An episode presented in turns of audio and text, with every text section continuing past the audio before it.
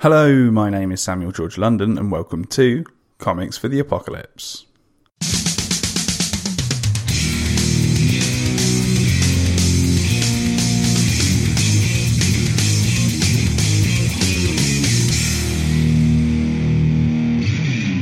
On today's episode, I speak to comic book writer and incredibly energetic individual John Lees about what comics he would take into the apocalypse.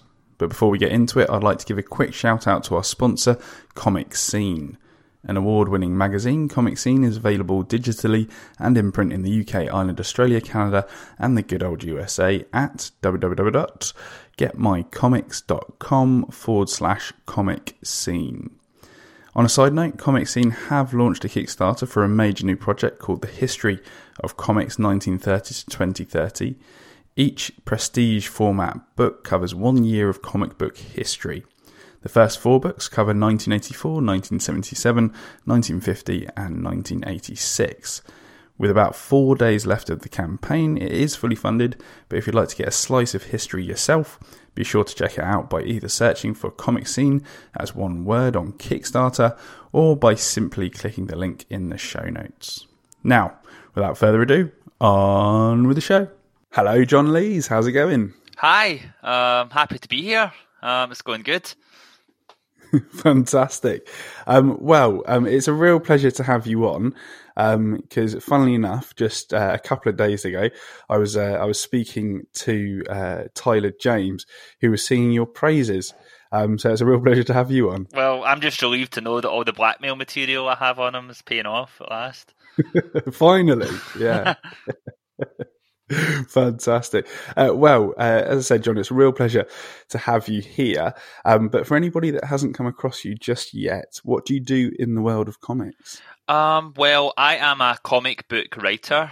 I am best known probably for a comic called Sink, which is a kind of gritty, hard boiled horror crime anthology series which is set in a kind of nightmarish mirror vision version of Glasgow. Um, every story has is connected by the shared location of Sink Hill, um, which is this kind of terrifying place filled with monsters and deviants and criminals and all the regular people that have to kind of live alongside them. And that's probably my best known book. That and a horror comic I did with Iain Laurie called um, And Then Emily Was Gone which came out in 2014. Um, other books I've done include um, The Standard, which is my debut book, which is a kind of superhero series about a formerly retired superhero who has to kind of come back to investigate the death of his former sidekick. That was done with Jonathan Rector. Uh, I did a series for ComixTribe called Oxymoron, The Loveliest Nightmare, which is a kind of serial killer crime story, which was done with Alex Cormack, who was also the artist of Sink and I did a Teenage Mutant Ninja Turtles universe story um, for IDW with Nick Pitarra. And most recently, my kind of current projects are a book called Mountainhead with IDW, which is a kind of snowbound psychological thriller with Ryan Lee, and the series called Hotel, which is a horror anthology set in an old motel off Route 66, and that is done with Dalibor Talajic, and that is for the fledgling company AWA Studios, which is being released now. Fantastic. Um, well, um, it's it's been quite a career for you, but uh, where where can people find you online?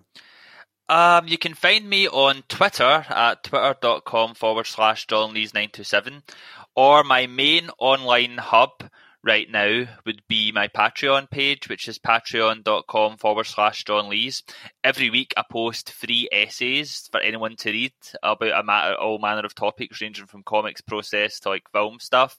And also every week I share um, for subscribers um, behind the scenes um, page by page breakdowns of comics like Sink and Deepender, my comedy comic um, with kind of behind the scenes notes and process talk. And I share all kinds of other stuff on there, like short stories and um, peeks at my script archives, all kind of stuff that you might want to see from a comics creator. I also have a newsletter. Um, which goes out every week um, to my subscribers, and you can access that through deepender.johnleescomics.com. That's deep ender.johnleescomics.com. You sign up to that and you'll get a bunch of free comics, including um, a couple of issues of Deepender and a comic called Quilt that I did with an Emily was gone artist, Iain Laurie. And then yeah, again every week you get a whole bunch of ramblings from me sent straight to your inbox. Mm-hmm. Fantastic. Uh, well, all of those links are in the show notes, so uh, folks can go uh, click on those and, and check it all out whilst we're speaking. Uh, now, all of that aside, unfortunately, I do have some bad news for oh, you, no. John, and that is that actually, whilst kind of we've all been distracted by the coronavirus pandemic, um, there's actually been an artificially intelligent robot that's been planning a takeover um, through this, guys. Um, so, my first question for you is what is your action plan for survival in the artificially intelligent robot takeover apocalypse? Well, I feel that we're instantly at a disadvantage because I've learned this information over the computer. So, um, I'm already doomed. But. Um, I kind of feel that um, I'm lucky because I live in Scotland and we tend to get like the latest trends late. Um, so probably like you know like any technology that might be advanced enough to have this might arrive in the year some like 2030s or something. Um, but um, with any apocalypse, for me, I feel the solution would be to kind of go somewhere quiet off the grid. And fortunately, Scotland has a few of those because like, I'm a bit of a swimming enthusiast. And I kind of do some like wild swimming, um, so I kind of know wow. some remote off the grid places, like you know, that island off an island that I could kind of go yeah, maybe yeah. like lay low for a while. But I do know, I kind of like deep in my heart that like I'm not one of the people who's like the hero of society. I'm one of these people that dies quite quickly in these situations. Like I'm not like a born fighter or survivor. So I think for me, like my greatest hope would be, you know, whenever you play like these like post-apocalyptic video games and you have like wee Easter eggs, like you know, where you go off like the beaten track and like the sandbox and you find some weird community of oddballs that's going to be put in as an Easter egg by the developers. Yeah. That would probably be me, like you know, like where um like you'd like go far enough off the grid and you'd find like you know some you know like little community. And I'd, and I'd probably bring all like, my wee Halloween decorations with me and I kind of set them all up to make a wee kind of nice wee kind of off the beaten track space. Or like I could maybe do like a yoga retreat or something like that you know. Um, and I feel like the yoga would actually be something that'd be really useful as a kind of plan for survival. Not necessarily for survival but like coming to peace with the fact that I'm going to be dead soon. Um, so I feel like that would be really good for relieving stress and kind of just get me in a better place mentally for when that comes. Fantastic. Well, in your uh, Halloween esque yoga uh, retreats, um, you uh, you on have a, a few. Scottish island. Yeah, on a small Scottish island, off an I- another island, of course. Yeah. Um, well, your uh, your fellow community buddies um, uh, start asking each other what you did uh, in your past lives, and uh, the the conversation of comics comes up when when they ask you. And uh, the first question that they they ask you is, "What's the first comic you remember enjoying?"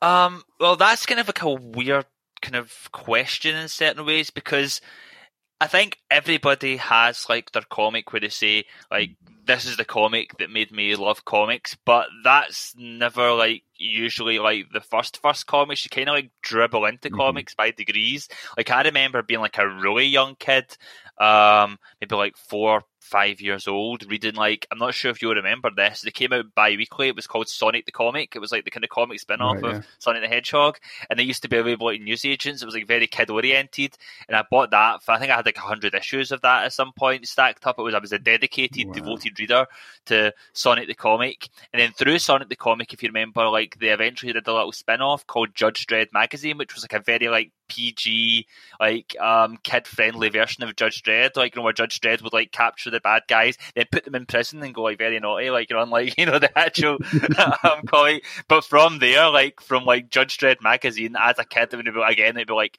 five, six years old, I transitioned into 2000 AD um, to read more the further adventures of Judge Dredd. And I was like, this is a lot more violent, mum. Um, and um, and then, like, obviously, like, there's like any UK kids probably read their fair share of like the Beano and the Dandy, which was like a weekly institution that would kind of be, you know, in the local like you know newsagent tuck shop. Like, you know, when you went in to get like your wee snacks and your lunch break, you'd grab a Beano as well. Um, I'm maybe one of the last generations that can probably say that, like a Beano for fifty pence or something, you know. Um, yeah, yeah. And then obviously they had all the kids superhero comics and UK newsagents. Like you know, like I remember they had like a Batman one that was based off Batman animated series. Then from there they did a whole bunch of like you know guest appearances by various other DC characters, which was like you know people's first introduction to the world of DC. Then when the Spider Man animated series came out again, um, I got that as well. It was a kind of like Spider Man cartoon tied in comic. But I think one of my earliest memories of a proper, you know, like not a proper comic, but like an official, like you know widely distributed, you know, canon American comic book comic book would be probably Knightfall, um, which was the 1990s Batman event comic where um, Bane uh, breaks Batman's back, spoiler alert, um, and puts him out of commission. Um, and like this was a great comic for a young fan to pick up because um, you get it and it has like obviously the, the premise of um, Knightfall is that Bane opens up Arkham Asylum, and Batman has to go through like a gauntlet of all of his villains to um, finally get to Bane. So it was great because it's like a little kind of like stepping stone from like the cartoons. I saw like all of the characters um, who were in the cartoons and I liked. Plus, was introduced to some new characters that I hadn't seen before. Um, that you know that was seen for the first time in Knightfall. So it was kind of very much a kind of like an entry point into like the comics world, if you will. And like, and there's although like probably looking back at Knightfall now, it would probably be very dated and very nineties. Like there's certain things about it that I still really fondly remember, like uh, like Scarecrow and the Joker teaming up. Then when Scarecrow tries to turn the Joker and he like he fires fear toxin in his face and the Joker just laughs it off because it doesn't work in him. And I was like, that's so cool. um, and like so, yeah, that's a comic I have really fond memories of, not just for the story, but even the artwork. Like um, the covers were by I want to say Kelly Jones. I, am sure it was Kelly Jones, and like they weren't anything like the interior art. They were these really kind of surreal, kind of baroque paintings with like Batman with like these ears, which were like not just like bat ears, but like massive spikes, which like you know were twice the size yeah. of his torso, launching into the sky. And then like Bane was so muscly, like his head was like halfway down his chest, pretty much, and his shoulders like heaving in multiple layers above him. Um, and like it was like just something that really kind of like embedded my consciousness is like you know comics are awesome and I want to keep on reading these forever. That's awesome, man. And, and how old were you when you when you read that? Sorry. Um, I don't know. It's quite hazy. I'd say when I first encountered Knightfall, I must have been because it was around the time when um the animated series was kind of somewhat mm. fresh, and maybe around Batman Forever era. Era. So maybe it would have been about 1995. So I would have been maybe like eight, seven, eight, nine years old, somewhere around that period. Cool. And so at that point, were you were you trying to create your own comics at all? Roughly, yes. Actually, um, yeah, like cool. I'd say maybe I was a little bit older for I properly started, but I actually found this mm. like treasure trove. No, actually, I would have been around that age, about eight, nine, because I was primary five. But I found this treasure trove recently of like all these old comics that I made um, myself. Mm. Um, where I like kind of just like drew them in, drew them in A4 sheets of paper, then stapled them together. Um, mm. And I can't even remember the name. I think it was like Cyber. No, it was Blade. That was the guy's name, Blade, but not the Vampire Hunter Blade. It was like a cyborg yeah. who had like Blade. You hadn't come across Blade yet. You just made it up. um, and like, and literally, a man, even as a kid, I wrote like two issues of this comic Blade. Um, and then I did a reboot and started issue one again because I wanted to give him a different origin. Um, you had your first reboot, amazing on A4 yeah. paper. so, because so the first version of Blade's origin was like um, this kind of like criminal was um, in some factory, like looking through weapons, and he grabbed these two blades and like threw them out the window. And this gardener happened to be walking past outside, and he like he was yawning and lifted his arms, and the blades oh, like went into his arms. and, and then like um and the reboot is even more ridiculous origin was he was a school jan a school caretaker um, and uh, the school bullies who hated him went to this like magic potion shop and found like various potions like um, one that would turn someone into slime one that would do this and that and there was one which would like you know make someone like you know start like producing like sharp blades all over their body. Um, and then so they, they slip right. this into his water and he drinks it and it becomes like Blade, the spiky superhero. That's fantastic, man. And so from there, uh, when did you think to actually kind of, you know properly get into comics? Well, there was a period, obviously, like I've always wanted to write in some degree. Like again, as I was making these comics, I was also writing little like prose stories and putting them in my school mm. library. Like you know, where me and my friends in school would like fight various monsters like Dracula and Satan. Um, but um, like, and it's always wanted to do writing of some kind, and I kind of like did a lot of like um kind of prose writing and short story writing all through school. And I thought I was going to do that in some way. And then at one point, I wanted to get into screenwriting at university. I did screenwriting as a module and I wrote a kind of short screenplay. And at one point, I was going to make a short film, which kind of fell through. But with screenplays, like um, so much of it's about like you know limiting um, your work. Um, mm-hmm. Like you have an idea, then you think, how can I dial back in this idea and how can I compromise mm-hmm. and how mm-hmm. can I kind of break it down into manageable component parts with like the resources I have. And so comics is liberating in like um, contrast. And the funny thing was that how I started writing comics, I'd always like to some degree been reading comics. At one point, I drifted away from them a little bit um, in the like the early two thousands, but kind of came back into them in a, with a vengeance. As I'll talk later on about.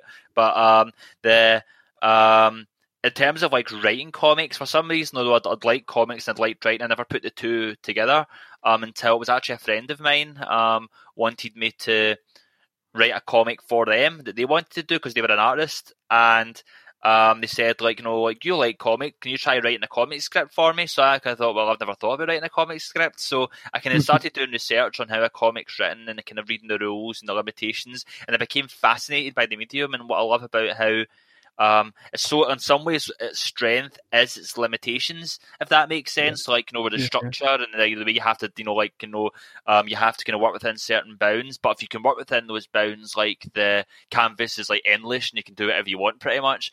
Um, and the so that I ended up falling in love with the idea, and although my friend, they had an idea for doing this really kind of gritty psychological noir story, which fit their kind of scratchy charcoal art style, and I totally screwed them over by writing like a big bubbly superhero comic instead. and they looked at it and said, "This is really good, but I can't draw that."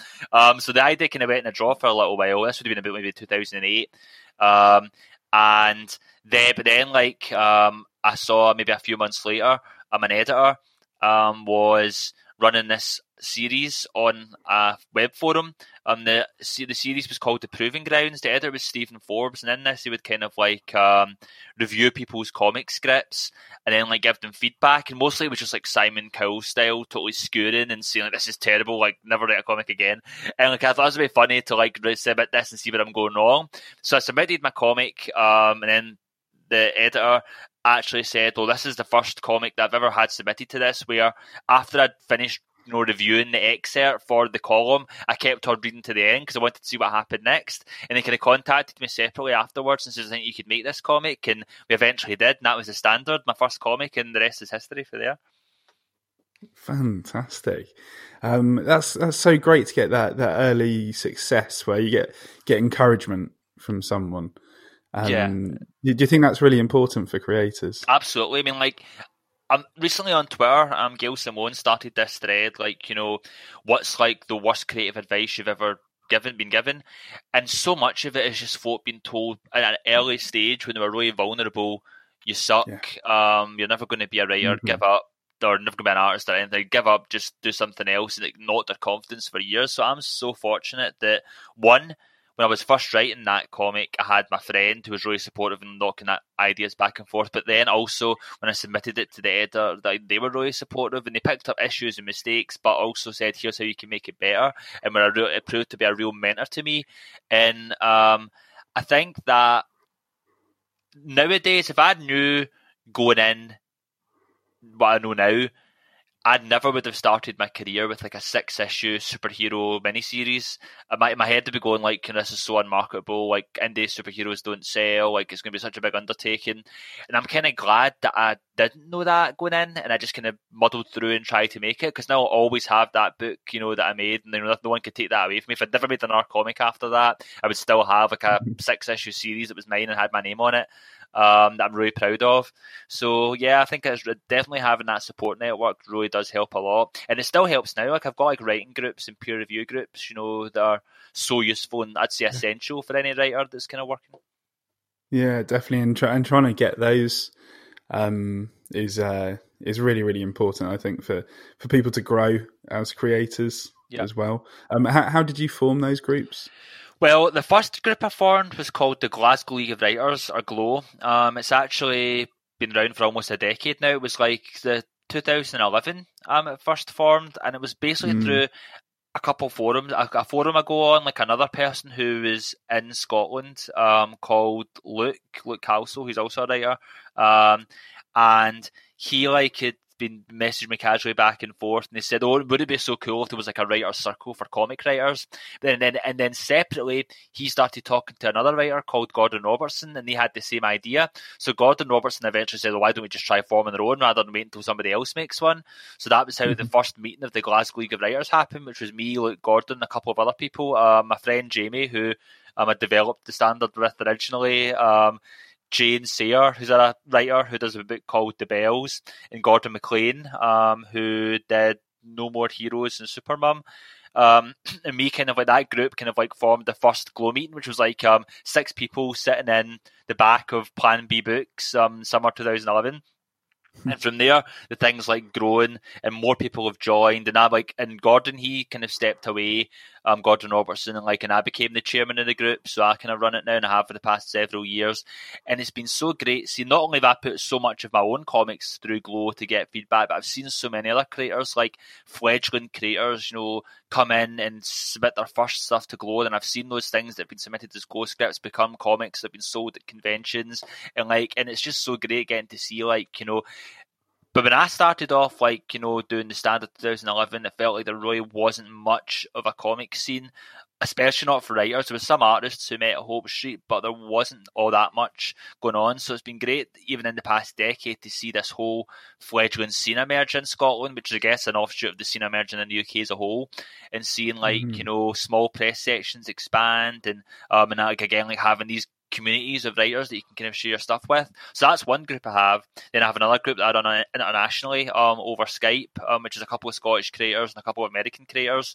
Um, and that's a kind of tighter group. You know, it's a bit more informal, um, but um, like I get really good feedback from them as well. And like between um, that group and Glow, I feel like I have a kind of really good kind of like support network set up.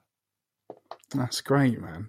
Uh, now, moving back to uh, the yoga retreat, yeah. and you're moving into Upward Dog, yeah. um, and the uh, and the team ask you, uh, "What's the funniest comic that you've read?" Um, I have a couple of options for this one actually. Um, for me, um, what I know it's a, it's a really recent example, which maybe why it jumps to my head so much. But I think currently Superman's pal Jimmy Olsen, the current um, run being done by Matt Fraction and Steve Lieber, is absolutely hilarious in a way like the comics like don't often get to be. Like normally, like uh, I think comedy is especially hard to do in comics because like even when people read like you know inverted commas funny books, I think the, the idea is they'll read it with a straight face and they'll get to a joke and they'll like intellectual knowledge. Hmm, yes, this is funny. I approve of that. And then like you know that's what a comedy story is for comics a lot of the time. So it's rare that a comic actually makes you proper like belly laugh. And Jimmy Olsen mm-hmm. has managed it pretty frequently.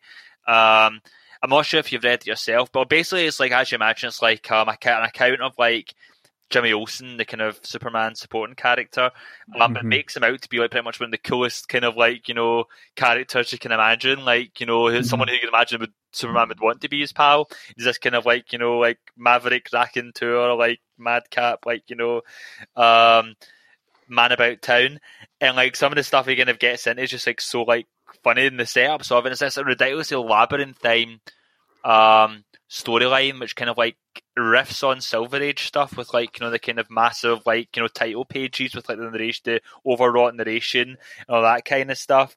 And again, again, like you know they get like increasingly overblown as they go on. And then just all the other the, way it factors in other supporting characters as well. Like one of my favorite aspects of it is that they just totally rip apart um, Bruce Wayne and make him like such and on Batman and make him like such a laughing stock. Um, hmm. and like for example, like basically like you have this bit where Jimmy Olsen talks about how like Batman has no sense of humor, and Batman takes it like really personally and continues to try like and play hilarious jokes on like Jimmy Olsen, but like in the persona you would imagine Batman to be, which is really serious and terrifying. and like, you know, never, it never works. So basically, like, this whole bit, like, you know, where Bruce Wayne manages to overhear that Alfred for years has been like paying various employees to like laugh at Bruce Wayne's jokes. Um, like, so he's had this idea that he's, you know, been funny. Um, and just some of the visual guys that you have Batman sitting with like a little like prop arrow on either side of his head, you know, saying, I'm hilarious, you know, and, um, I just think some of the stuff is just so well done.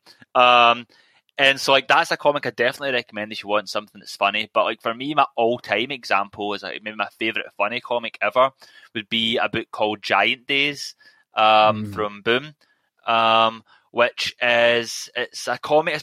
the premise is pretty simple. Basically, it's like three um, friends that go to university and is it Sheff- I think it's Sheffield. Um, that's terrible. I should have researched yeah, this ahead of time. I'm sure it's Sheffield. I'm pretty sure it is. Yeah. Um, and it's basically just like the hijinks to get up to. It's basically just like a sitcom, but in comic form, where every episode is like a kind of little like presented like a 20 minute TV sitcom, pretty much, you know, with like a setup and a payoff. You have like long running stories kind of going on in the background, and it's just so funny. And Max Sarin, the artist, like is so good at putting like observational details in and facial expressions. Where again, it's one of those things you can actually just look at the picture and it makes you laugh. Um, and like even like the like the storylines are again so simple, but just kind of the kind of things that are just great gags, which like work is a 20 like page one and done story. Like the latest issue because I, I recently got volume 11 of the of the trade in the mail. Um, and the whole story is like a Christmas special and it's like the various like staff members get employed like in a Santa's village. And the whole thing increasingly becomes clear like it seems it's like a scam at first and actually it's like a full blown cult where like you know um, like new employees are having to pay um, like for like equipment and for like um, like you know, clothing and training and stuff at a rate that's like more than like the fee they're being paid, and like they had to so they have like little yeah. charts about what like how long they'll have to work before they start getting into positive equity. um, and like one and this thing I properly like, laughed right a, a minute reading it, where basically this kind of like this one of the girls in it who's like super like um, obsessed with like the magic of Christmas and doesn't want her Christmas spirit being broken by these revelations, kind of eventually goes to Santa's grotto um, to kind of seek solace in Santa. You know, and she's like, you know, um, no place could be purer. He'll know what to do. And like, so she goes to Santa's grotto, and it's an animatronic Santa that's been left too near the fireplace, and his face is all melted, and it's oh, like, you know, this horrific, like, metal face underneath, and she just starts, like, screaming and pulling her hair, and it's like, and it's like, it's just so funny the way the premises build up, and like, it's one of these books that's so hard to kind of tell somebody about and say, you need to read Giant Days, it's a book about a bunch of kids at university, but, like, I would say seriously to anybody if you want not just a comic that's funny, but some of the best characterization, the best characters that you care about and like. Um, you couldn't go better than like you know Giant Days by John Allison and Max Sarin. I regularly read this and like think I wish I could make. A lot of folk will say, "Oh, I wish I could write a book that's as good as like Watchmen," or "I wish I could write a book as good as you know um, From Hell" or something like this. But like, for me, the mm-hmm. book I have that most often with is I'll read Giant Days and say, "I wish I could write a book as good as Giant Days." Um, and for all for all the horror that I write, like you know, I'm basically just like a frustrated rom com writer who wants to like make people smile and beam like Giant Days does to me. That's fantastic, man. Um, now, uh, changing gears, um, we uh, move on to our next question, which is, what's the saddest comic that you've read? Um, again, I have two answers for this one um, because um, I, am very indecisive. I couldn't just choose one. For no me, problem the first example I give is maybe the one that I would say I read this and intellectually thought this comic has made me feel sad and melancholy more than any other comic. There's a book called Essex County. It's by Jeff Lemire, who's obviously mm. now a well-known, um, deeply prolific writer who's done like a various stuff for like Black Hammer, for Dark Horse, and like various image books, and he's like got Sweet Tooth being developed for Netflix. Um, yeah, but for me, his absolute masterpiece is still his early breakout comic from the mid 2000s, this book called Essex County, which is a collection of three different graphic novellas, each telling the story of a different regular person that um, lived in Essex County, um, which is this kind of small area of rural Canada. And for me, like each one is kind of sad in its own way. Like you have like this little kid with an absentee father who dreams like who make believes he's a superhero when he's quite clearly not. Or you have like the last story, which is about this county nurse who kind of goes and visits like elderly people, you know, like at the end of their life. But the really sad story for me is the second book of the three, which was called Ghost Stories, and it's basically this story about um, this old man again, like someone who's kind of near the end of his life. He's starting to kind of go through early stage dementia, and he's like, you know, thinking back to like his heyday in his youth when he was like this kind of celebrated local celebrity hockey star. Um, and like and back like this was the best time of his life, but he wasn't happy like in that time, and he was imagining what else he could do, and he kind of like didn't realize that like the best days of his life were happening at that time, like you know, and then he never appreciated them when he had the chance, and like and also like back when he was in his youth as a hockey star, um, he became alienated from his brother.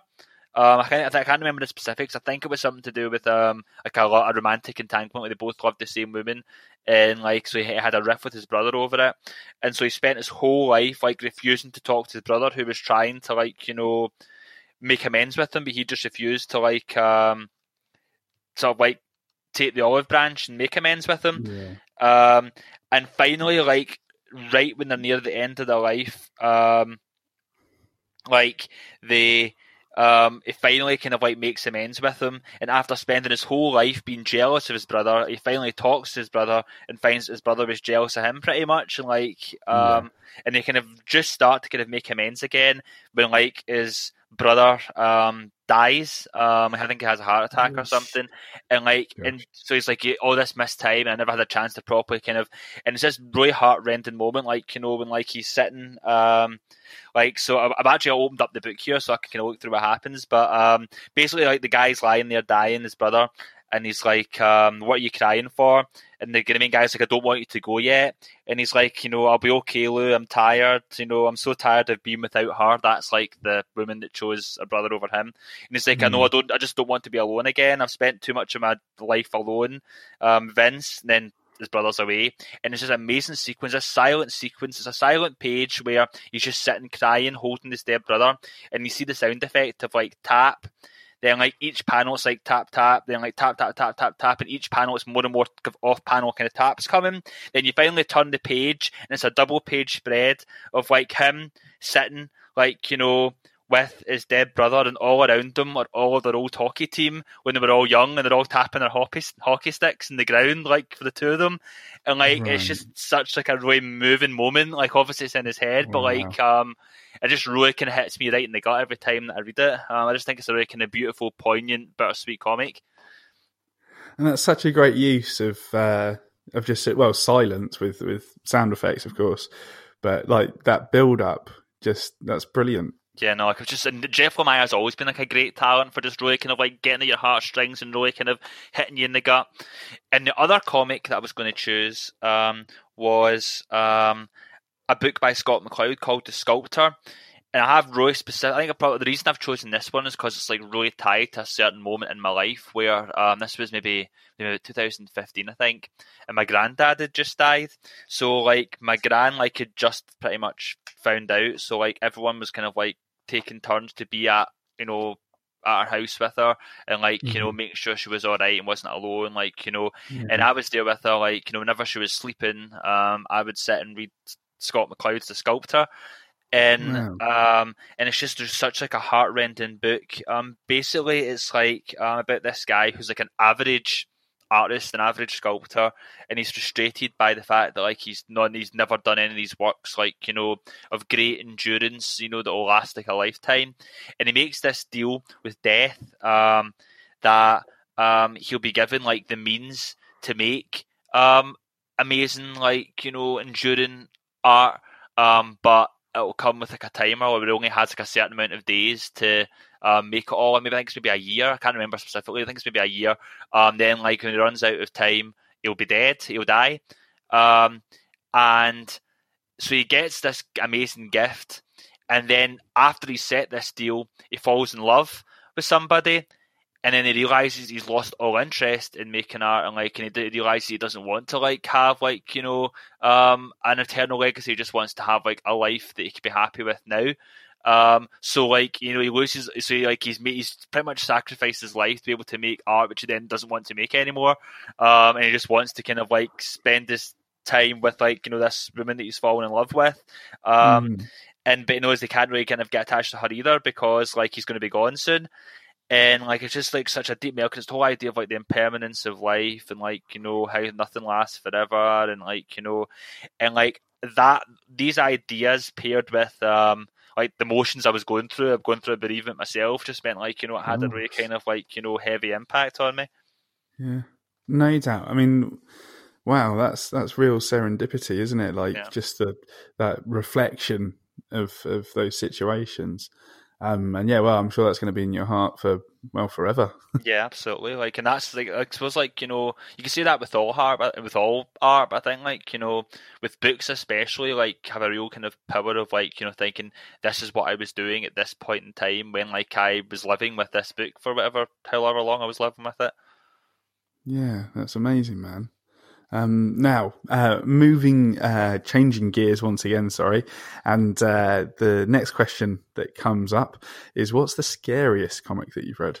Oh, I kind of feel this is like very much, you know, my um, comfort zone. yeah, like I've literally like you know written like massive like essays like you know listing like you know the, the 10, 20 scariest most horrifying comics ever, and I've done like like pub to public speaking events like you know around Scotland, like talking about the history right. of horror comics and like how comics can scare people.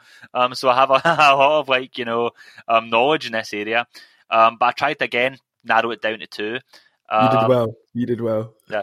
So the first example I want to give um, is a comic that I read, and I remember I have really vivid memories of reading it and having the most hmm. visceral effect of genuinely scaring me more than any, just about any comic that I'd encountered up until that point. And it was um, Saga of the Swamp Thing, issue 29. And this was from the Alan Moore, Steve Bissette, John Totleben run.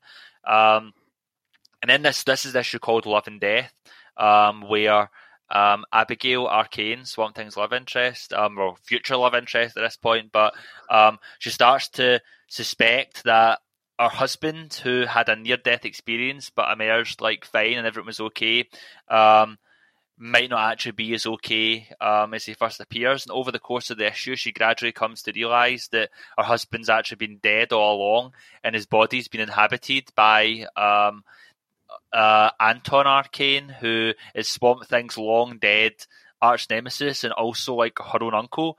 So it brings up these like horrific, horrific ideas of um, like you know not only like necrophilia but like incest and like you know like I still remember the pure horrific like again page turn reveal um and like she realizes that like what's happened and like you know this person that she's been living with as her husband for the past by months at this point is actually um, Anton Arcane, and she's trying to escape. She's horrified, and he's backing her into a corner, and he's like, you know, it's no use now.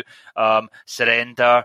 Give in, then it's the page turn reveal, and you have like you know like the superimposed image of Anton Arcane over him, and it's like say uncle, and it was oh like um like just really kind of like horrifying, and then all the way through the comic, even before the big reveal, there's all these like little details. What's it's a comic, and it's something I've always become obsessed with. Where sometimes the horror isn't like in the big massive splashes and the big kind of like gaudy stuff. It's the little things that aren't quite right you don't notice them in first round. They kind of put shot at uh, ease. Like you notice that at one mm. point when hmm. you see a kind of like a love scene between her and her husband, and they're lying in bed together. Then in the very bottom corner of the page, you see like a mirror reflected, and you see in the in the reflection in the mirror, she's lying with this like rotten corpse with like you know flies buzzing around it, and like um, and, but one particular image that I remember is um, is a scene where Abby goes to visit her husband at work, um, and she walks into the office, and for a minute, she walks into the office and she sees just all these like dead bodies, uh, like and all these like you know,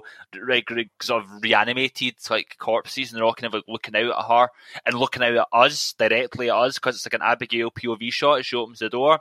Then, then like you know, she kind of like takes a second look and they're all just normal people. But that one shot was super highly rendered by Bissette and Totleben. Um, and like so like you can see these horrific and it's all dark and light and you see these rendered faces and the, the eyes are super white and they're all looking right out at you. And i remember it had such a powerful effect on me this page where literally i'd stopped reading for some reason and i went to do something else and I couldn't focus on what I was doing because that page was looking out at me, and I had to turn the page back again, so I didn't have that page looking at me. And I think mm. it's so hard for a comic to be scary. So when a comic can like have that effect on you, I think it shows you just how potent it is. Very much so. Um, yeah, no, it, is, it can be very difficult, but if you if you're able to uh, craft a story that can do that, I mean, if there's one person that can do it, it's it's Alan Moore, isn't it? Yeah. But, um, um, absolutely. He is a wizard after all. yeah, no, he could probably craft a spell. This is like you know this. And there was actually a few examples. Probably that Moore would have been the other ones I could have brought up. But the other big one I want to bring up um, is a book called Uzumaki. It's the only manga that's getting mentioned in um, this chat today. Um, it's a manga by Junji Ito, and yeah. again, if we describe the plot, it doesn't sound like much. It's basically this small town which has been haunt- become haunted by spirals um, the shape spirals, um, and yeah. basically like spirals start emerging everywhere. Like you know, um, like you see um, the the water swirling into spirals, the flowers kind of turning into spirals, and like people start seeing spirals everywhere. Like you know, um, start trying to contort themselves into spirals, and um, and it's just one of these ideas that starts off so simple. I'm looking at the early pages right now, and like the first page is like this like, this girl who's just intently. No, it's this girl who walks into town and she sees this man intently staring at a snail stuck to a wall, and it zooms in like on the snail's like spiraled shell. Um, but the way like things just like build and build, and it's just like and Junji Ito, I'm not sure if you've ever read Junji Ito's stuff before, but nobody can craft a horrific image like Junji Ito. Not only are his faces horrible, like the way he does a face where you can just see the sweat beating on someone's forehead and their eyes bulging out their head, you can just these people look yeah. insane. But um, like when he gets his really horrific, like you know, tableaus, um, like this pair, like this family who open up a laundry press and find like you know, like the father who's like twisted himself into a spiral inside the press, or like you know various other kind of horrific things that happen. But Junji Ito is like good because he's became known for these big massive full page spreads or these really hideously rendered um, like tableaus and images. So the rest of his book all becomes this masterful exercise in pace and like a build up, build up, build up to you know the reveal's coming. You have a partial reveal, you know, of something in the shadows, and you know like you're mm. going to turn the page, you're going to see something horrific, and you almost don't want to turn the page, um, but you have to see what's coming.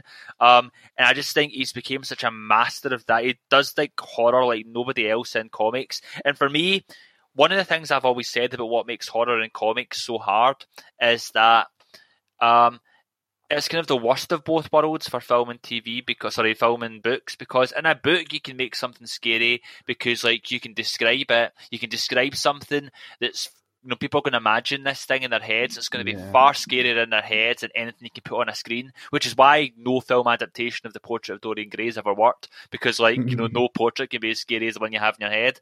But, like, comics don't have that advantage. Like, they have to, like, show it, and it has to be scarier than what the person would imagine in their own head.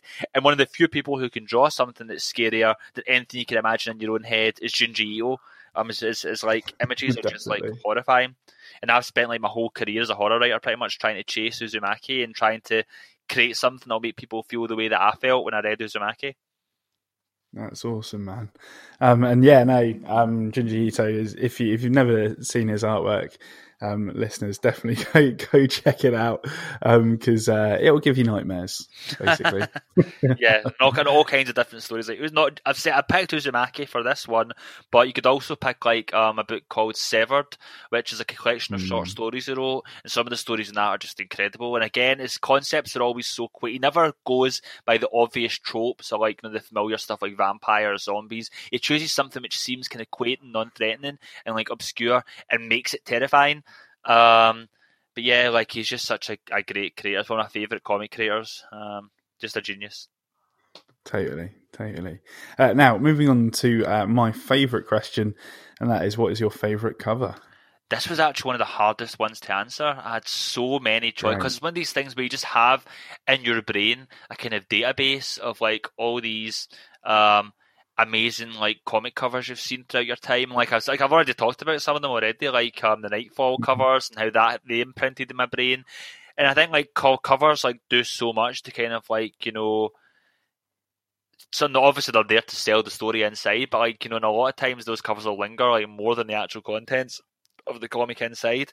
Um, yeah. So it was hard to choose just one because, like, you know, I, I, associate so many covers with like you know the stories inside them, and like normally, like I'll choose like you know sometimes like when I I'll say something's my favorite cover just because it was the cover to one of my favorite stories, you know. But I was trying to kind of really be intellectual about this and think like you know what's my absolute favorite cover, and the the way I tried to answer it was let's try and separate it completely from the contents of the book inside.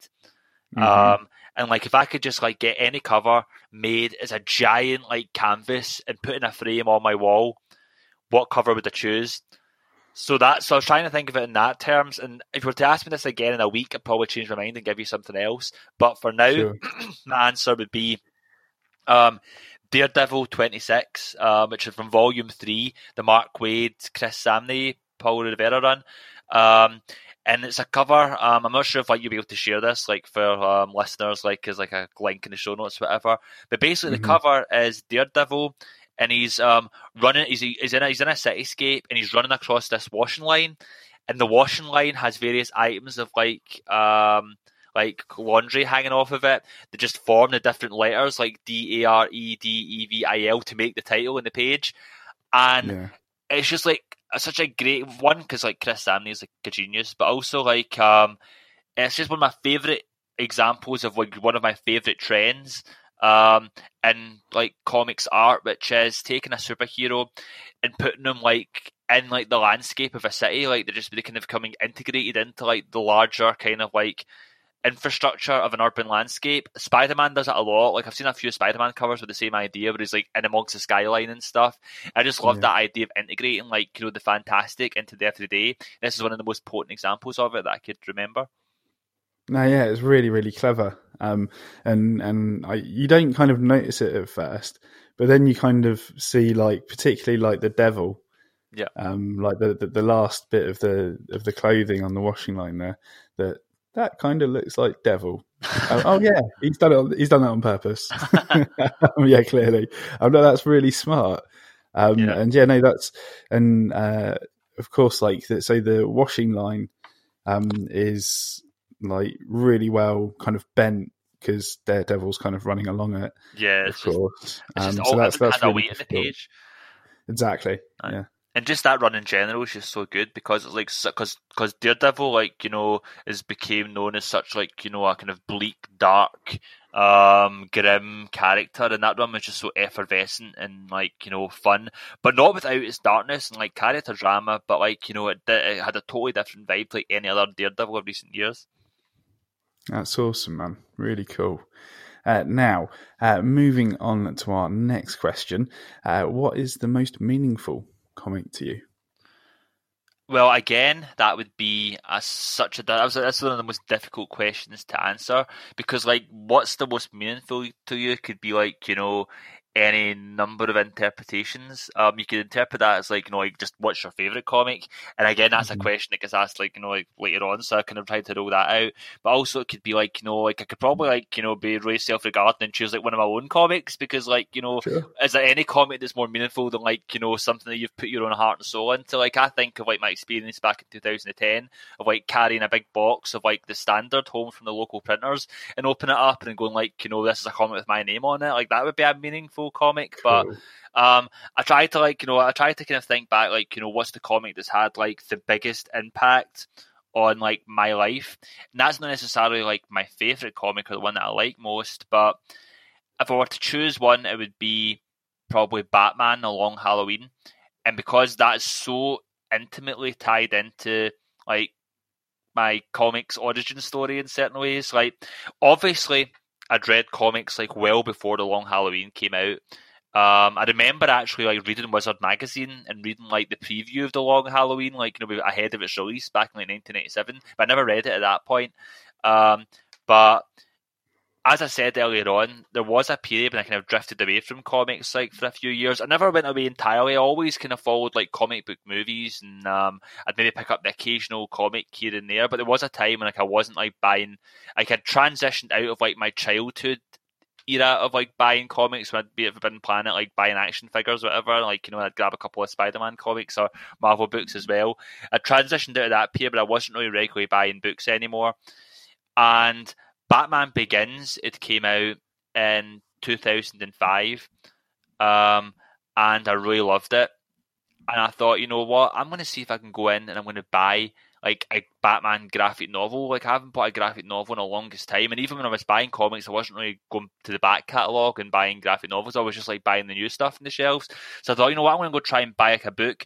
So I walked into the Forbidden Planet and I looked around, see what I want to buy. I have money to buy like one book. And the one book that jumped to was this lovely new edition of Batman: The Long Halloween. And I say like, and I picked that book up, and like it was it was in the summer I picked it up because Batman Begins had just came out, and I read that book and I was absolutely blown away. All my kind of childhood memories of loving Batman and loving comics came rushing back. And I just loved. And I think I read it. I read it to the end, and then I went back and I read the whole thing again. And I thought I have to have more comics. And then the next time I went to Forbidden Planet, I picked up the Killing Joke and Dark Victory.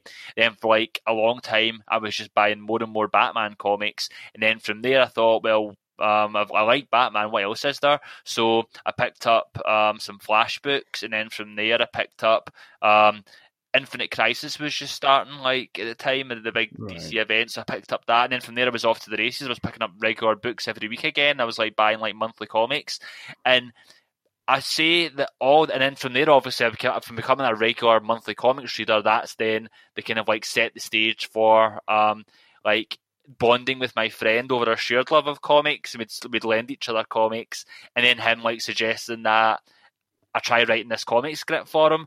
So there's like definitely you can definitely see like an alternate history where um I, I never saw Batman Begins, or maybe I saw Batman, Batman Begins and quite liked it, but didn't like it enough to go to the shops and pick up a comic book. Or maybe I went to the shops and Batman Long Halloween was sold out, so I never picked up any book. But I definitely think you can see a through line from me picking up Batman The Long Halloween on that day in 2005 and me being where I am now as a comic writer 15 years later. So that's why I choose that as my most meaningful comic. That's awesome, man. Um, it's it's so good to have like a connection like that to a comic because you can always pick it up and kind of you know, just relive those memories a little bit. Yeah, I mean, I, I pick it up now and I'll go, hmm, I'm not sure if I like that little scripting detail here and there. Like, you know, I'll see the flaws more in it now, but I'm sure. like, you know, but like, as a book, no matter like what issues I might have with it, like, I'll always be fond of it because, like I say, it's like tied to that kind of like period of my life. That's beautiful, man. Uh, now, uh, moving on to our next question. Um, what's the most underrated comic that you've read? All right, and this was one that this is one of my favourite comics to talk about. Actually, um, it's another Scott McCloud um, joint. Scott McCloud obviously did the Sculptor that I talked about earlier on, and um, the Sculptor was actually like his first work in fi- his, his first work in fiction for maybe over twenty years since he did a book called Zot in the late eighties, early nineties. Mm. I think it was late 80s actually. I think that's when it started at least. And the thing I love to see about Zot is this is a superhero comic that was coming out at this, around the same time as Watchmen. At the very least, in the same era as Watchmen, mm-hmm. The Dark Knight Returns, um, all these big books. And I think it's comfortably better than any of them. Um, I genuinely think it is one of the best comics ever made. Um, it is just, and it's such a book that's so ahead of its time. Um, and the premise of Zot is basically it is this um, like teen, this lonely teen girl who finds a portal into this alternate reality where um, it's basically like into this utopian 1960s, I think it is, um, where um, like war's been eradicated and it's this um like you know sort of like utopian world with like larger than life superheroes and um and like technological advances and sci-fi type stuff in it. And like the main hero of this realm is a guy called Zot um, who is this kind of like really simplistic, idealistic, equal parts kind of like I think it's a lot. It's a bit like Flash Gordon because he a lot of stuff's all built on technology, like you know, mm. and um, you know, that's how he flies about. But his aesthetics are very like Superman in terms of his costume, you know, um, but um, it's like the first half of the book, I'd say, is like this super fun episodic adventure where it's um like the girl's like trapped in like this kind of you know kind of like utopian world. The, the, the, professor's trying to find a way for her to get home, but in the meantime, she has all these little episodic adventures fighting these larger than life, you know, um, villains. And it's like, and it's just basically a well done superhero comics. Um, like you know, like you know, it's a pretty straightforward, but it's super well done, super fun. Um, and like so you're enjoying this, reading it along, yeah, yeah. And about halfway through, suddenly, um, the the professor's like, "Wow, the portal's working. We can get you back home again." So um, Zot decides to take her home, but then the portal breaks down again. So Zot finds himself like trapped in like her world, which is just like the real world. And then for the second half of the book, it's basically just like a series again of like episode stories, but it's just like all like little slice of life comics following like um the girl's various friends in their daily life. And Zot is like this kind of like little like just like this kind of like supporting character who's like zipping around in the background, like you know he's be, he's been enrolled in their class as like an exchange student, you know, and you know, and like he's just kind of like filters in and out of the stories and all that. But um, some of the stories are just so human and so emotional and um like dealing with issues like you know bereavement uh, sexuality um like poverty um and it's just like really well done and, and then you have like the, the scene is filtered through like this naive idealistic hero who lives in a world where there's no there's no crime there's no um war there's no like poverty, and like he like just can't comprehend how like people like react in this world. You know, and he tries to kind of like mm-hmm. um, make changes in their lives through small acts of kindness. You know, and um, it's just like, and like then eventually the last chapter is like um, the the portal opens back up again, and Zot can go back to his home world, and it's going to be like, and when they close it, it's going to be closed pretty much. You know, um, like forever. So like Zot invites like, you know, the girl and all of our friends to spend like, you know, a day in like Zot's world and they all just have a great time. There's no real conflict. It's just a big giant New Year's Eve party in this like wow. fantastical world. And like, you know, and it's just such like a moving, earnest um depiction of like, you know, a love letter to superheroes. And for me, like Watchmen gets a lot of praise for like, you know, kind of like sneering at superheroes a little bit and like you know, um, like you know, tearing them apart and breaking them down and showing how flawed they are. We're like you mm-hmm. know, this kind of feels like it does kind of like highlight some of the shortcomings of superheroes, but I think it comes from like a real genuine fondness of like superheroes and fantastical stories, and um. I just find it deeply moving and affecting, and like it's just such a great comic, and it's a classic comic from a classic era which a lot of people, even people who have read most of the canon classics, haven't read or in some cases haven't even heard of. And I would couldn't recommend it enough to check it out. Yeah, definitely. It's uh, it's on my right uh, reading list from a uh, from a few weeks back when it also came up in, in the most underrated comics. So um, it's it's definitely getting uh, getting out there more and more. Uh, yes. So hopefully, yeah, it'll it'll kind of have a have a revival I, I really hope so. And I'd seriously, the, the book itself is a great package because each chapter comes with an accompanying essay by Scott McCloud himself, talking about like wow. the process behind cool. making the, the, each issue and what his thought processes were. And he's so hard on himself, and all I can think about is like, I did this wrong at this bit, and like I didn't like how I did this. Because Scott McCloud's quite a fascinating character. Obviously, everybody knows him for. Yeah. Um, like his making comics, comics understanding comics. Um, yeah, yeah. but like it's interesting because you find a, a lot. He talks a lot about his history and himself in these essays. And the funny thing about Scott McCloud is, before he was um, a comics creator, he was like a chess prodigy, and ah. um, and he became like so obsessed with like thinking about the ultimate move patterns and stuff that ended up like putting him into unhealthy, like you know, mental cycles and like he became kind of obsessive over it. So like you know he ended up abandoning that and coming up with comics as a kind of less stressful alternative. Then you know, but um, he ended up adopting some of the same obsessive tendencies towards comics and trying to come up with like the mm-hmm. perfect comic and the ultimate kind of like you know trying to kind of mathematically almost figure out like you know the the the ultimate like you know utilization of the comics form. Um, and then, like he said, Zot was kind of his best attempt that he wasn't happy with, so he kind of abandoned making fiction comics for like thirty years until he did the sculptor, like all that year, all those years later. Oh man, yeah, no, that's that's really fascinating, and I guess uh, bad habits um, die hard. Yeah, really, like, um, you're going to end up doing that, whatever you fall into. yeah, no, exactly. Which is why I can think people always say perfect is the enemy of good. Um, I mean, on one hand, like as a creator, I've always said like you know I never want to slum it with any comic. I never want to make a comic just to make it. Like it just takes too much effort and too much time. So any comic that I make, I want to believe in it enough that I could conceivably imagine it being somebody's favorite comic. Um, mm-hmm. But also, if you don't, if you you can paralyze yourself as well, if you just think, well, I can't make this until it's perfect or until like you know it's a, an amazing know, like flawless comic script. I've seen writers who'll just redraft something into oblivion for over the course of years, trying to get it just right, and then eventually, like, the loot goes off the boil because like it's not them anymore. It's kind of it's less, you know, it's mm-hmm. like you know, sat like on the vine too long, and it became different people. Like, so it's not relevant to them anymore. Yeah, exactly. So it's kind of you got to really kind of strike whilst the iron's hot, and then when you feel like it's yeah good enough. I mean, have pride in your work and things, but as you said, perfect is the enemy of good. so it's a great saying. now, uh, moving on to the most difficult question, and that is for you: what is the best comic of all time? Funny enough, you should say that because this was actually one of like the easiest questions for me to answer. Um, right. like I was like when I was trying to think the fill in my answers and stuff. Um, I, I left a few blank and I went and filled this in first.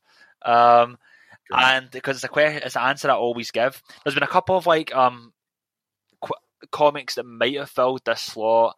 Um, like at one point, you, you can maybe say Sandman was in the run as well because Sandman's mm-hmm. a book that I've loved and revisited a lot over the years. But for me, ultimately, I think like you know, when I think of like what my personal best comic of all time is, um, because you can't say what the objective best is because everybody's taste is different. But for me personally, the best comic of all time is a book called Scalped. Um, by Jason Aaron and R.M. Guerra and a variety of other fill-in artists. It was a 60-issue series which ran through Vertigo Comics um, from 2006 to 2012. Um, at the time, it was a very low seller and kind of went under the radar. But in the years since it's finished, I think it has kind of became has got more noticed and gained more acclaim. Um, I jumped on board um, around issue maybe 20 something. Um, and I went back and picked up like the first five trades, um, and then I read monthly through the rest of the run, and I was just utterly blown away. So much so actually that like I then went back and picked up all of the twenty something single issues that I hadn't picked up, um, and I continued buying the trades as well.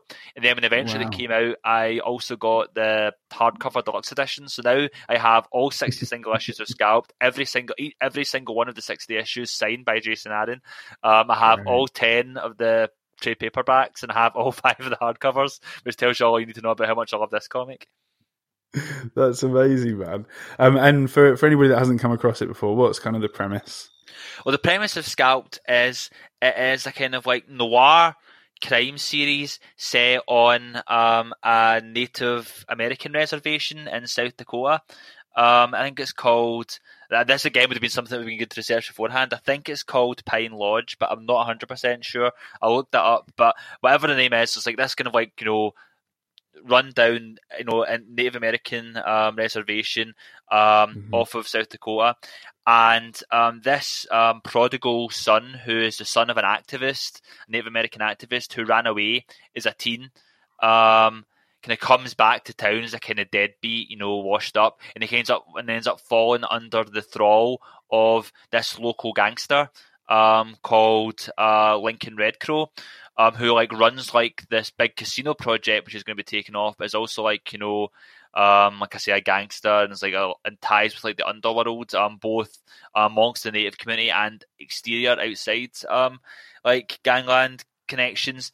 And then by the end of the first issue, you find out this kind of prodigal son, um, whose name is Dashiell Bad Horse, but you find out the Bad Horse actually is working undercover for the FBI.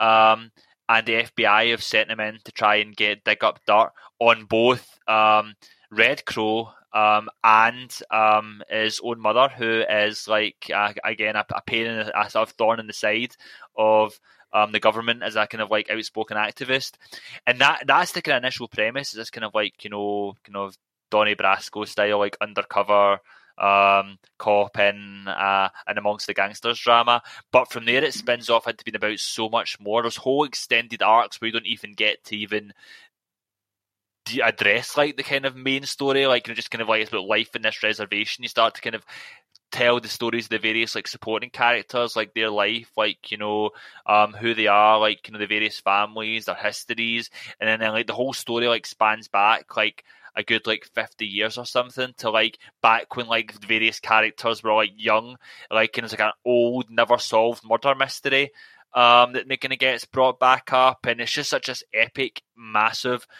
story that it has so, still to this day has some of the best characterization um, that I've seen in any comic ever in terms of like people's interior life and their inner monologue and the, the dramas and the tragedies that they're facing.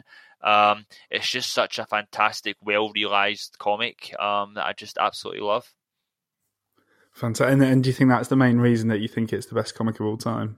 Yeah, like for me, as I say, like I can't, I don't think anybody can answer what like the objective best is. You can only really answer like what's the comic that you love the most. And for me, I'd say that's the one of because it's just it's the perfect marriage of everything. It's basically like as I say, Jason Aaron like doing fantastic characterization, you know, and dialogue, and then like R.M. Guerra's visuals are just like stunning. It's like he, he realizes this place. It feels like a real place. You can tell its geography, um, and like and it feels like a character in itself. But then also, I think perhaps more than any other comic I've read, like it really utilizes like the serialized nature of comics in terms of like seeding in stuff, which then like has long term payoff, like you know months or even years down the line. Like whether it's like a really horrible character who are just waiting to get their comeuppance and they kind of they withhold it, withhold it, withhold it, and they finally get it, or it's like you know certain like you know Chekhov's guns, like who's going to find out Bad Horse's secret, which are laced in and finally pay off down the line, or you know,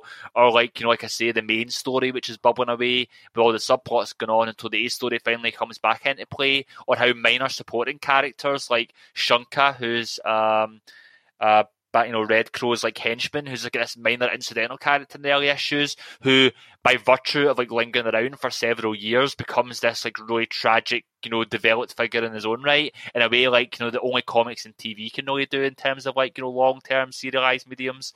Um, and like, and I just think it's such a fantastic comic, and you can see its impact on me. Like Sink, one of the major influences in Sink is Scalp, because like I read Scalp and thought, wouldn't it be great to like as much as this story tells like the, the story of like that particular place it makes it feel real in terms of like this you know reservation like wouldn't it be cool to do a comic like that that makes a place in Glasgow feel that real and feel that mm-hmm. realized, mm-hmm. which is why like you know like you know like part of what kind of went into the cocktail of forming Sinkhill.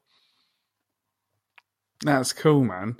Um, it's great to kind of have that um, inspiration to kind of um, springboard off of. Yeah, like it? I say, it's a comic I'll always love, and um, I always feel like I want to go back and read it again. Too right. Um, having said that, um, if you could only take one comic into the apocalypse, which would it be? Now, this was actually quite a difficult question because um, I was trying to think. I was trying to be like, um, like honest about it. Like it would be easy to say, "Oh, I choose like this ish this series that had like a hundred issue run, so I can bring like my ten trades with me, whatever." But I tried to be really strict and think like, okay, I can only bring literally like one book, um, you know, rather than like you know one run that covers multiple books. So I decided to choose All Star Superman. Um, probably if I was to choose like any version of it, would be my like you know absolute edition, which is a nice oversized hardcover. Um, yeah. get the most out of like if I can only have the one book. And for me, mm-hmm. like I chose that for a few reasons. Like one, um, because like I say, it's a single book. Um, but also, um, it's like one, the artwork is stunning. Like even if I was, I felt like you know, obviously, like you're you're in an apocalypse, you might not feel like sitting and reading every day. Maybe you just want to look at some pretty pictures. And Frank Quitely's artwork, even the move from the stories, like a, looking at like you know canvases of you know stunning um, artwork on their own. Um, and then like the story itself was just like super optimistic and about the power of like you know heroism and like you know how like you know like superheroes can like you know have an impact in the real world and how like you know everybody has the potential like you know to be good and like be the best versions of themselves and it's the kind of message that maybe I would like to hear as the world's ending. Yeah. Definitely, um, and I suppose it helps that it's it's basically a Scottish comic. Yeah, um, Grant Morrison, um, Jamie Grant, Frank Quitely are all Scottish. Exactly. Uh, so I'm sure that goes a long way. But no, it's a it's a fantastic story. And it's a good one to take into the apocalypse to give you a little bit of hope, I suppose. Yeah, what you'll need. Definitely. Uh, now, um, our last question is: What weapon, tool, or useful item would you like to take into the apocalypse with you as well? Again, this was a difficult question because I think, as I've previously established, um, like I don't think I could bring anything useful. Like I have no technical skills to hack any robots. I don't think there's any like you know use in me bringing like a computer or a motherboard or some kind of whatever like khaki equipment to and like and I don't think it would be any use bringing like what am I going to bring like you know an axe or a hammer or a hatchet or something like that. Like you know, I'll take like one swing at a robot and it bounces off the metal exterior. Then they just like crush my skull. Like and it feels kind of like pointless at the end of the day. Like why um, bring a weapon that's just going to be like a futile um, display of um, like empty rebellion. So I then started thinking like, you know, well, if I'm not going to bring anything then it's going to be useful in like combating the robots, like what do I want to bring from like the real world just going to make like what time I have in like, you know, my um what was it, island off an island jockey retreat, um, more um, happy and more like bearable. So I thought about this a little bit. What what could I bring if I could bring any item? And I decided that I'm going to bring um, a Spider-Man costume from last Halloween. And my reason for that is that I spent quite a lot of money on it, and I've only got to wear it once. So I figure, like, you know, I'll get, get my money's worth, and I'll just, you know, like, get some more uses out of it. you know, while um, I'm like living in like in this post-apocalyptic landscape, and I also thought it'd be quite, you know, fun to be like, you know, when the robots finally do show up, and like, you know, and they kind of like tear my yoga camp apart and they take me down with like you know a couple of laser blasts then maybe like a little while later when somebody else is like navigating like you know this world and they'll look you know see like you know my dead body with the laser holes and they'll go oh look that's spider-man that's interesting but he had a fun story to tell. And definitely That's amazing, man. I love that. Just c- commitment to, to your death. yeah, I, I, just want to make people uh, feel as though he's got an interesting story. This guy. Yeah. yeah. I mean, probably I didn't have an interest. So I probably just spent like most of my time like sitting, um, like crying quietly, and you know, down my dog. But um, like, but no, people will maybe imagine like a story like you know, where maybe I was like an inspirational leader. Um, it was like kind of like a figurehead or something like that. They can make up their own story. Much like All Star Superman, it shows how superheroes can inspire people in the real world. Absolutely, John. That's fantastic. Well, John Lees, thank you so much for sharing your comics with the apocalypse today. It's been a real pleasure. Thank you very much for having me. I'm sorry it was like I, once I get going talking about the comics I love, I know I kind of rattle off like ten times to the dozen, and I'm sorry if I didn't give you too much of a look in some of the points. Like you know, I felt like oh, I was talking at you rather than talking to you, but like once no, that's, that, that's, the idea. I'm just here to ask questions and listen. so it's all good. Um, and for the listeners, one more time, where can they uh, find you online? Um, you can find me on Twitter. Um, twitter.com forward slash John Lees 927. You can find me on uh, Instagram, instagram.com forward slash John Lees, which is like uh, mostly pictures of my dog and pictures of my Halloween parties. Um, uh, right. Or you can um, go to, on Facebook, you can find the page for Sink um, at facebook.com forward slash a sink tale, um, all one word. Um, and that'll like get you like the latest developments on like Sink and what's happening there. Um, or you can find me on Patreon, patreon.com forward slash John Lees. Or finally, you can sign up to my newsletter. Please do that. I love when people sign up to my newsletter. It gives me mm-hmm. validation. Uh, deepender.johnleescomics.com. That's deep hyphen ender.johnleescomics.com. Fantastic. And again, those links are in the show notes. And uh, hopefully our paths will cross at a Comic Con when they get back going again. Yeah, wouldn't it be nice to like see people again? That would be good. I'd be up for that. I'll, be, I'll, be, watching to make sure I don't see any robotic red glint in your eye. Um, oh yeah, yeah, exactly. I could. This could all be a ruse to, to actually stage an apocalypse. You yeah. never know. this interview's actually just been downloading my brain to put into the Matrix. Um, oh damn, you've you've scuppered my plan. Um, but, uh, no, John, thanks again for your time today. It's been a real pleasure. It's just been great chatting with you. Well, thank you very much for having me. I love your show, so it was great to be on it at last. Thanks a lot, John. Appreciate it. You take care, mate. Bye. Bye. Thanks again to John for being on Comics for the Apocalypse today. It was an absolute pleasure. If you enjoyed the show, please leave a review for us on iTunes or whichever podcast service you use, as not only will it let me know that you liked it, but I believe that it helps make other people aware of the show as well. If you'd like to check out John's work or follow him on social media, those links are in the show notes, along with all of our own links in the, to the various areas of the internet. Speaking of which, if you haven't already, be sure to visit ComicScene Magazine's website at comicscene.org for comic news and other fun sequential art stuff. And finally, as long as the apocalypse doesn't come to pass in the next week, I'll see you next Monday. Take care, stay safe, and bye for now.